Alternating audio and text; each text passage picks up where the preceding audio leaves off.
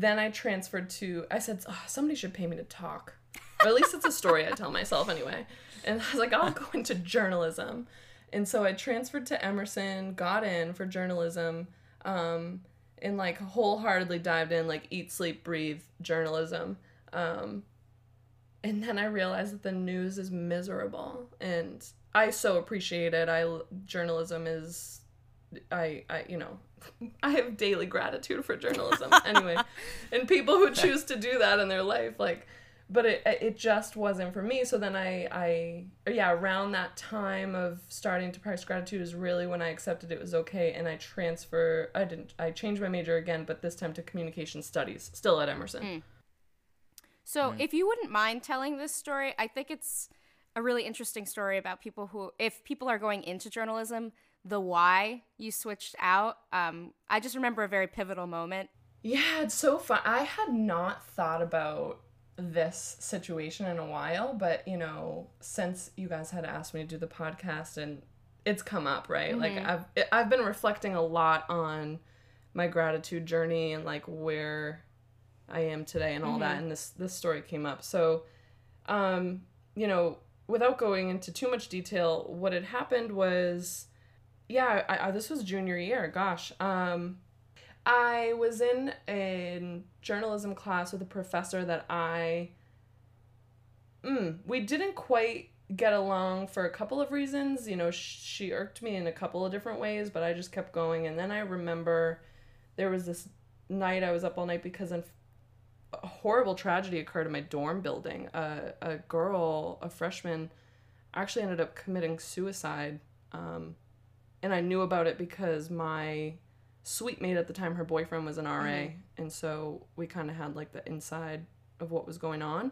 Um, and I had just lost a really close family friend over the summer um, to suicide. And and so it was just really gosh it rocked me and i remember i called my mom in a in the boston common before i went into class to be like how am i i can't i can't even stand this teacher. And now i have to go in here. And she was like just be just take a deep breath take it as it comes you know? So i was like all right. So i get myself i go into the classroom. I'm like taking a deep breath. I'm like all right mo like you got this. Like you can get through this class. Mm-hmm. and this professor chooses to use the story as an exercise for the class. They didn't know what had happened yet and I knew and she was trying to pull it out of me and I was uncomfortable. And it's fair it's good to for the stories like this was a 200 level class like there were people in here who like journalism wasn't their major or like this wasn't you know it wasn't like a 400 level capstone journalism class it was an intro if you will and i was pretty clear to her multiple times like i really don't want to talk about like i don't want to do this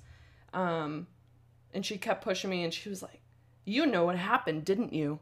And i like you you have the information tell the class. And i was like clearly uncomfortable. And she kept pushing and pushing and was like okay class like how would we cover this? And then we get this email from Lee Pelton, the, the president of the college, and it was addressing what had happened and saying that a young girl had died. Um, and the professor had me read the email to the class. like, I was already so upset. And she was like, all right, Maureen, like, since you this or whatever. So I read the email, and in the email was the first time I learned um, of her name and I have I met this girl and like I just was so beside myself and and she just wouldn't stop like she was like you're to make a great politician one day like you're not telling me what's going on and and then I eventually walked out. Yeah. Like I walked out of the class. Like long, I'm sure I used to know all the details. I could tell you like the dialogue, the back and forth. But I left. I was beside myself, and um, you know the interesting part is is we had a meeting after that because I, I went to her boss like i was like this is just unacceptable for me there was meetings to come after that and i ended up leaving journalism because i was like okay if i am a journalist like i am eventually going to have to report on things that are upsetting to me and maybe that's just not in my calling mm. like there are people who are meant to do this and I, I at the time I, I don't think my story was like oh, I'm just not good at this. I shouldn't do it. But like the reality is, is like that's not for me. It's not who I am. Mm-hmm. It's not who I was placed. Uh, you know, whatever. So. this teacher tried to make me feel so guilty after she pulled me into a meeting and pulled like a woe is me and i don't know if you know this rob but she actually ended up getting let go year, years No, I later she didn't doesn't know work that. there anymore Wow. there was another there were multiple incidents further with like other students and Yeah.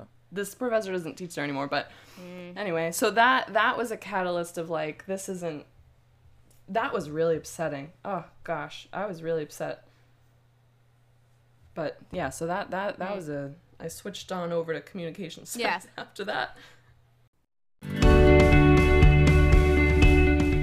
Thanks for listening to this episode of We Have a Lot to Talk About.